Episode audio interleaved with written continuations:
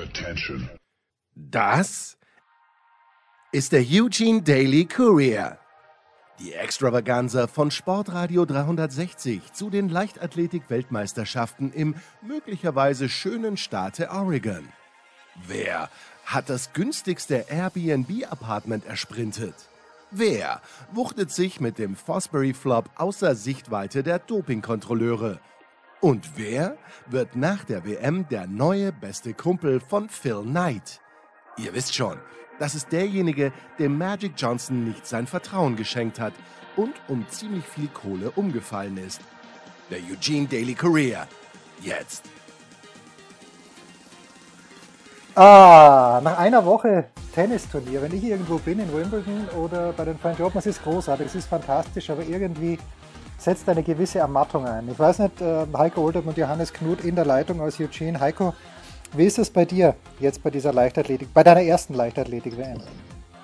Kein Lagerkoller. Also ich habe vorhin, bevor Johannes und ich losgegangen sind im Stadion, habe ich da noch mal ihm gesagt, noch zu den anderen Kollegen, die auch da waren, nach dem Ende des äh, Wettkampftages, dieser Blick von der äh, Pressetribüne sowohl aufs Stadion als auch auf die Hügel dahinter, diese, ich glaube, das, Kaskadengebirge, das wird mir fehlen. Also das ist total schön. Heute war es etwas frischer, aber das ist Jammern auf hohem Niveau.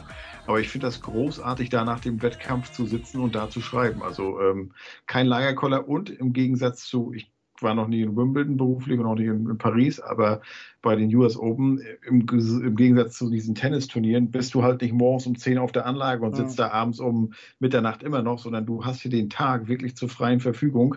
Die Wettkämpfe, die beginnen nachmittags um, um, um fünf, Viertel nach fünf und außer jetzt am Wochenende, wenn der Dekat, äh, der Zehnkampf so noch kommt und du bist um, um acht sind die Wettkämpfe zu Ende. Du machst deine Interviews und also ich finde das, du, du, hast noch richtig viel vor den Wettkämpfen vom Tag, wenn du willst.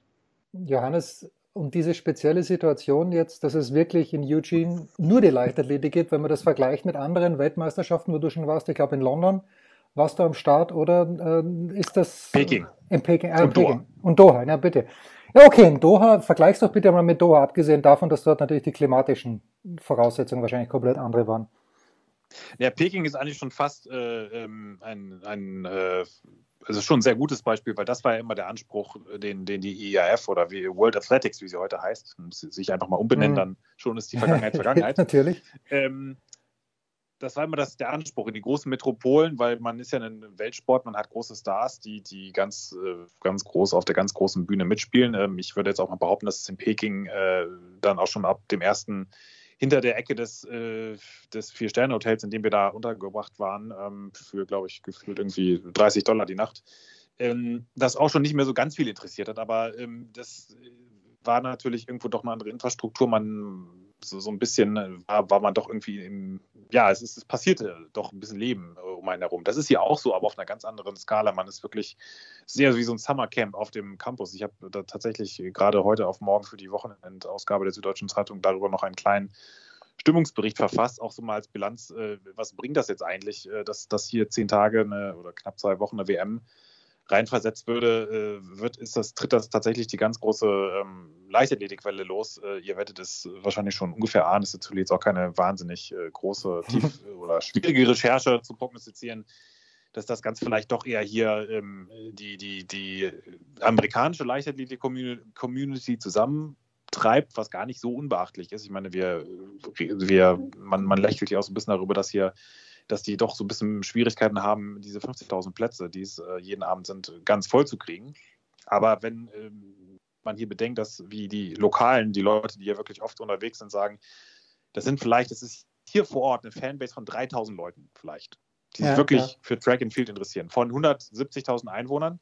Gleichzeitig sind bei diesem College-Football-Spiel im Autzen Stadium, wo die hier die GIA-Wettbewerbe enden und die Marathon-Wettbewerbe sind. Wie viele Spiele sind das pro Saison, Heiko, die die hier haben? Wie viele Heimspiele? Äh, Im College kenne ich mich absolut nicht aus. Keine Ahnung, sechs, vier, Maxi, fünf, maximal sechs, maximal sechs, würde ich sagen. Ja. Gut, also das sind nicht ganz zehn WM-Tage, aber das sind jedes Mal 54.000 Zuschauer, pardon, das ist rappelvoll jedes Mal. Und ähm, also da sieht man schon, dass das, das ist keine Leichtathletikstadt hier, das ist eine, eine College-Football-Stadt. Eine College-Stadt mit, mit Schwerpunkt Football und einem Konzern, der hier sehr schön seinen Trackdown-Mythos ähm, äh, hegt und pflegt. Das ist ja auch zu gewissem Recht und auch richtig so, aber ähm, es ist was völlig anderes. Ich finde es großartig. Ich finde es auch vor allen Dingen beachtlich, wie ähm, puristisch sie es machen. Also es ist jetzt überhaupt nichts mit, mit Feuerwerk, äh, Kampfjets. Gut, waren in den ersten beiden Tagen. Ein ähm, bisschen schade für die äh, Adler, die da auf der Straßenseite in diesem ähm, Nest auf der Faku die russischen Fakultäten äh, ähm, ähm, sind das, ist das Highlight, Jens, das glaube ich. Das ist das Rahmenprogramm hier, die, die fangen immer so ein, eine Fernsehkamera, fängt, diese, fängt diesen Jungadler ein, wie der gerade seine ersten Flügelschläge macht. Das ist schon so ein Running, äh, so, so eine Fortsetzungsroman jeden Abend. Und das wird der, dann halt auf der Leinwand übertragen. Also, ne, da, Richtig, die sind dann diese, ganz, ganz groß auf der Leinwand zu sehen. Und diese, diese, diese Leinwand ist so groß wie ein, äh, auch wie so ein Klingonenraumschiff. Also das wird, das wird irgendwann auch mal, glaube ich, abheben, diese Leinwand. Noch am Ende der, der oder keine Ahnung, es kommt irgendwie Sepp Coe, kommt da wie aus der Torte raus. Aber ähm, also das ist schon eine ganz spezielle Stimmung, so ein bisschen wie UN in klein, aber ähm, ja, das, das, äh, jede andere Stadt, sage ich mal, das ist so wie wenn Heidelberg sich für, die, für eine WM beworben hätte oder, oder Mannheim. Und ähm, wobei Mannheim sicherlich größer ist, hätte man auch gesagt, sag mal, das, was wollt ihr denn damit? Ähm, ich, mir macht es großen Spaß. Die Athleten, glaube ich, äh, abgesehen davon von Ventilatoren in überhitzten Zimmern, glaube ich auch, ähm, ist mal ein Erlebnis dabei, dabei gewesen zu sein. Aber so richtig, äh, sag ich mal, in die großen Boom wird das hier ähm, nicht lostreten. Dafür ist es einfach zu, auf zu kleiner Skala. Aber Heiko, überragende Leistungen. Äh, gerade in den 200 Meter Final, die, wie wir Österreicher sagen, Noah Lyles, ich glaube, die drittschnellste je gelaufene Zeit. Wir hinterfragen gar nicht warum. Auch hier hat die jamaikanische Spätkartoffel keine Rolle gespielt.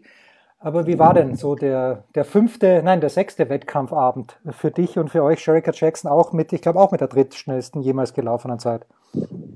Ähm, also ja, so schnell wie Sherika Jackson war noch nie eine bei der Weltmeisterschaft. Lyles ist mit 1931. Ähm, also ich weiß, Bolt ist mal 1919 und 1930 gelaufen und Johann Blake 1926 zwischendrin noch. Aber das Entscheidende war hier für einen Amerikaner, dass er äh, mit seinen 1931 in eine Hundertstel schneller war als Michael Johnson bei seinem, mhm. äh, bei seinem Olympiasieg in Atlanta 96. Das war hier die große Story. Und dann natürlich, dass die Amerikaner den, den, äh, den Sweep geschafft haben. Also eigentlich war ja Arian Knighton so als großer Rivale erwartet worden. Und Noah Lyles sagte dann auch, also nach knapp, also äh, als er gefragt wurde, wann wusste er, dass er gewonnen hat, sagte er, als in der Kurve, also so, äh, als Aaron Knighton nicht kam. Also ich hatte ihn erwartet, ich war, war darauf eingestellt, zu, zuzusetzen, aber er kam nicht und da wusste ich, okay, jetzt muss das Ding nur noch nach Hause laufen.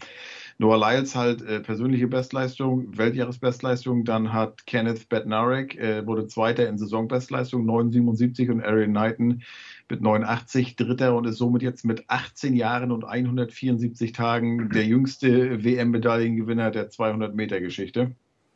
Äh, war, kann man sich vorstellen, großartige Stimmung zuvor, die Frauen auch ähnlich. Äh, äh, Jamaika doppelt, Sherika Jackson vor ähm, Shelley and Fraser Price. Ähm, war auch äh, unglaubliche Stimmung. Direkt vor uns saßen äh, jamaikanische Fans mit, ja, so eine Art Vuvuzela, der Johannes. Es war unglaublich laut. Es war auch ein bisschen nervig, muss man sagen. Aber gut, also feiern können sie halt.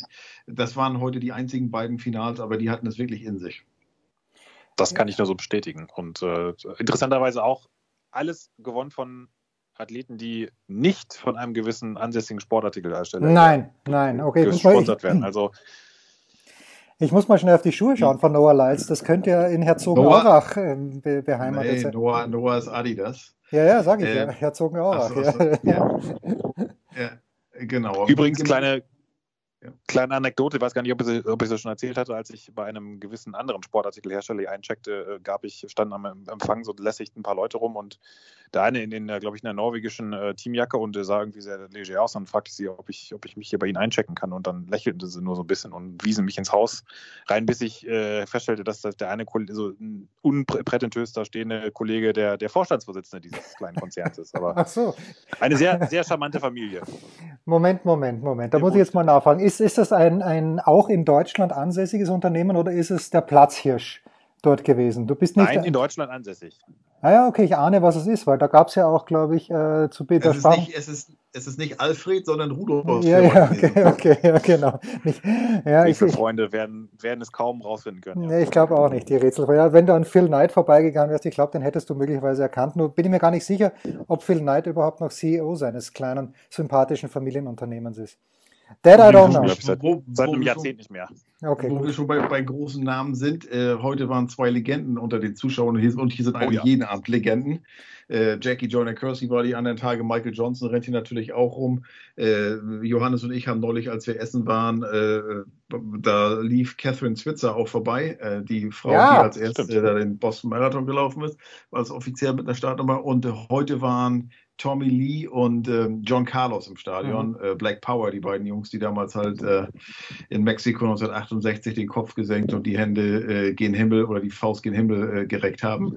Das ist natürlich auch bei sowas immer schön. Also hast du wirklich Pioniere oder Legenden hier. Ne? Also die, die, die Bob Beeman war neulich auch hier vor zwei oder drei Abenden. Das, das, also, das ist schon toll, wen die hier dann noch äh, immer ähm, ja, herbringen. Und, und das sind wirklich ja, ich meine, Black Power kennt eigentlich jeder. Also was die damals geleistet haben, sowas ist heutzutage zum Glück nicht mehr äh, äh nötig äh, oder vielleicht gerade auch wieder, man weiß es ja nicht als Farbiger.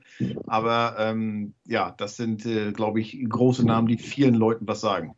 Ja, und ich fand es auch wirklich sehr schön, wenn ich kurz reingehe, ja, ja, ja. Raffi Jens, wie sie im Stadion geehrt wurden. Das war eigentlich fast sogar einer der größten Gänsehautmomente fand ich jetzt eigentlich dieser Veranstaltung. Das ganze Stadion, das aufgestanden ist, ähm, ist dann auch recht schnell wieder zum Tagesprogramm, zur, zur, zur Fahrstuhlmusik äh, übergegangen. Aber der, der Moment an sich war wirklich toll und sie haben eigentlich dann, es gab unten noch eine Pressekonferenz äh, mit Max Siegel, dem, dem äh, auch Afro, einer der wenigen, ich sag mal, was ist da nicht korrekt, Afroamerikanisch oder schwarz? Äh, ich bringe es ehrlich gesagt durcheinander, schwarz. Ja, ja. Schwarzen Vorstandsvorsitzenden eines amerikanischen Sportverbands auch extrem selten. Äh, wurde dann auch nochmal, haben sie groß rauf und runter diskutiert und eigentlich im Grunde war die, die Bilanz, dass sich eigentlich immer, es ist, ist immer noch nötiger denn je, sich äh, für, für ähm, Gleichheit einzusetzen. Ich glaube, Tom, ähm, einer von den beiden, ich weiß gar nicht, ob es jetzt äh, ähm, Carlos oder ähm, ähm Smith. Smith, Smith, Smith ja. waren, haben gesagt, das ist ähm, äh, Equality ist immer noch das, was ganz dick und fett auf dem Breakfast äh, Plate der Amerikaner liegt. Also sie, sie, sie haben es immer noch, es ist immer noch ein Riesenweg zu gehen und wenn man jetzt ja auch äh, an, an, die Proteste in den letzten Jahren, äh, letzten Monaten und Jahren geschaut hat, ist es, ist es nach wie vor umso wichtiger, dass Leute immer wieder aufstehen und, und diesen Ball immer wieder aufnehmen. Und das, das war eine schöne Erinnerung. Es war eigentlich fast schon wie eine Geschichtsstunde, denen zuzuhören. Ähm, ein bisschen ja, manch, manchmal auch so ein bisschen leicht esoterisch und, und nicht immer ganz, äh, ähm, ganz stringent eingeordnet, aber wirklich, wirklich einfach allein diese Aura, das ist, das ist schon speziell, wie Leute so einen Raum betreten und den sofort ausfüllen. Das ist, äh, kann, das, das ist äh, sehr beeindruckend und das, das, das inszenieren sie ja wirklich gut. Das ist dann eigentlich sogar fast besser als, als jedes pompöse Rahmenprogramm.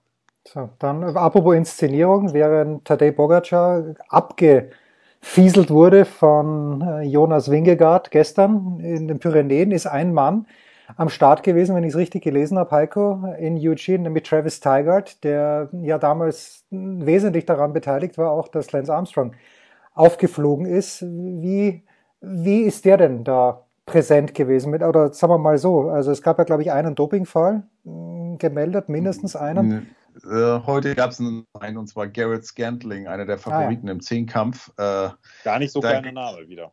Ja.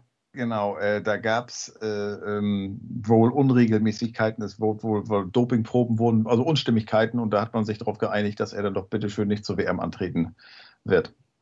Okay, okay, na gut, aber Travis Tigard äh, spielt er eine große Rolle dort äh, oder ist das ein, ein geduldeter Gast?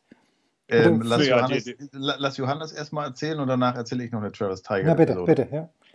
Ja, also ich glaube, der ist da schon durchaus geduldet, weil er lief auch wie so viele ähm, äh, auf der, ähm, da im, im, hinteren Bereich der Tribüne mal kurz auf dem Weg zum äh, Klo oder Popcorn-Stand äh, vorbei und äh, unterhielt sich lustig mit irgendwelchen Athleten oder Offiziellen von USA Track and Field. Nein, da ist da ähm, sehr geduldet. Er ist auch jemand, ist ja auch immer so ein bisschen der Vorwurf, den manche ähm, Nicht-Amerikaner ihm machen, dass er seine, seine Kämpfe mit, mit Leuten ein bisschen taktisch auswählt. Also, dass Armstrong ein Fall war, den er sich ausgesucht hat, dass der mhm. andere vielleicht nicht ganz so entschlossen angeht. Ja, also ich denke mal, der schwebt da schon relativ, äh, das hat man jetzt auch bei Alberto Salazar gesehen, da ist die USA dann ja auch ordentlich reingegangen und hat da ja auch am Ende sehr erfolgreich, wenn auch nicht mit allen, äh, auch wenn jetzt vielleicht nicht alle äh, Komplexe ausermittelt wurden, aber doch äh, eine, eine Vier-Jahres-Sperre rausgeholt, die vom Kass Bestand hat. Ist auch nicht selbstverständlich. Also das, die, das, was sie anpacken, das machen sie schon gut. Und ähm, ja, er, ist, er hat natürlich, äh, fand es auch beachtlich, dass er gesagt hat, ich habe selten so ein unabhängig operierendes Anti-Doping-System erlebt wie in der Leichtathletik. Ich meine, die, die, die Vorgängeradministration hat die Latte auch maximal niedrig gesetzt. Oder eigentlich im, im, Boden versenkt ist das, äh, das ist, äh, aber das, äh, ich meine, auch da ist Sepp Coe, der ist ein unfassbar gewiefter Taktiker und, und jemand, der als PR-Mensch, als hauptberuflicher PR-Mensch weiß, wie er sich verkaufen muss und auch wie er die Dinge verkaufen muss. Aber äh, der gewissen Sachen ist schon was dahinter und das ist natürlich, spricht für ihn. Und da so, so, so vergessen natürlich auch die Leute, ähm, sage ich mal, so andere Kritikpunkte und ähm, könnte man jetzt fast äh, eine Überleitung zum deutschen Abschneiden machen, aber das machen wir jetzt nicht. Machen wir vielleicht noch nicht, aber äh, das, schnell noch die Geschichte von Heiko. Travis Tiger. Ja, und zwar, und zwar hatte ich Travis Tiger da den Ort quasi, den Johannes gerade beschrieben hat, wenn man bei uns die Tribüne runterkommt, da ist draußen so eine, da kann man von da so eine Plattform, von da kann man den Aufwärmplatz über, überblicken, wunderschön. Und da stand er neulich. Und dann äh, habe ich ihn gesehen, habe ihn aber gar nicht weiter, habe mir nichts weiter dabei gedacht. Und dann kommt der Kollege von der FAZ, der Michael Reinsch, vorbei und ich sage, du, da vorne steht Travis Tiger. Und dann sagt er, hm, den habe ich lange nicht mehr gesprochen. Ich gehe mal hin, ich muss mich mal wieder in Erinnerung rufen.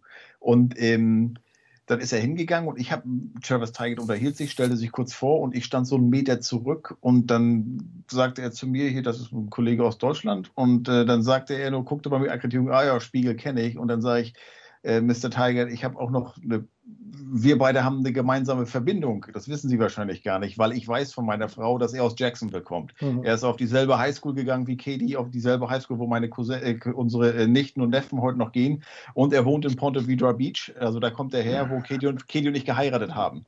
Und so, dann kamen wir so von einem zum anderen und ich war fast schon so ein bisschen, also Michael Reinsch kam gar nicht mehr zu Wort, weil wir so von der Beach äh, vertieft waren. Und dann auch ja, vom, also wirklich nur zwei, zwei Meilen vom TPC Sawgrass, wo die Players Championship immer ausgespielt wird. Und ich sage, ja, wir, wir haben da auch ein Beachkonto. Ja, wo denn da? Und wo haben Sie geheiratet? Ja, so ich so in der in Ponte Vida Lodge und, und, und alles. Mensch, meine Familie wohnt da. Also vielleicht, vielleicht sollten wir uns da mal zum Interview treffen. Ich sage, von mir aus gerne. Ja, also, das war, äh, also das war interessant, weil ich hatte ihn zu DPA-Zeiten mal angeschrieben wegen eines Interviews, aber da sagte die DPA damals schon, die haben kein gutes Verhältnis, das ist allerdings schon sechs Jahre her, mindestens vielleicht acht, zu, zu USADA, aber vielleicht komme ich durch diese Pontevedra Beach, äh, Schrägstrich Jacksonville Verbindung tatsächlich mal zum Schnack mit ihm am, am, am Strand da. Ja, herrlich. So, jetzt habe ich für Johannes noch zwei Rauschmeißer. Nicht zwei Rauschmeißer, aber eine Frage, die mich wirklich interessiert, nämlich erstens, Simon Ehammer ist Dritter geworden im Weitsprung, ist eigentlich mhm. Zehnkämpfer und jetzt sehe ich, dass mhm. er in der Schweiz empfangen wurde äh, als Bronzemedaille. Wieso nimmt er nicht am Zehnkampf teil? Naja, weil du natürlich, das ist eigentlich sehr clever gemacht, weil du kannst als Zehnkämpfer EM und WM, das ist schon ja, ist total happig. sportlich. Okay. Ja, und da bin ich auch sehr gespannt, wie das, wie das jetzt bei Niklas Kaul aussieht, weil der hat natürlich, die Zehnkämpfer haben es wirklich äh, einen super Jackpot gezogen, sind mit die letzten, die bei der WM hier antreten und glaube ich mit die ersten, die in München anfangen bei der EM das äh, hat er, und als jemand, der wirklich ähm, im Weitsprung extrem gut ist, der ja auch 8,45 Meter auch den Schweizer Rekord, glaube ich, in diesem Jahr äh, äh, gesteigert oder auch davor auch schon hatte. Aber also der ist, ähm, das ist ja das eigentlich Absurde oder das Bemerkenswerte, ist, er, er, ist ein Mehrkämpfer, er sieht sich als Mehrkämpfer, hat, ist in einer, in einer Disziplin aber so überragend, dass er dort, weil da das Niveau gerade eben nicht so hoch ist, mhm. ähm, wenn das abgerufen hätte, sogar äh, Weltmeister hätte werden können. Und ähm, im Mehrkampf muss er sich selbst in München bei der EM ohne die, Internet ohne, ohne die interkontinentale Konkurrenz strecken, dass es überhaupt äh, zu, zu einer Medaille reicht. Also weil er einfach, weil seine Trainer sagen, ja, wir stärken lieber seine Stärken, als dass wir jetzt irgendwie groß am Diskuswurf rumdoktern äh, ewig. Also das ist äh, wirklich eine sehr interessante Personalie, aber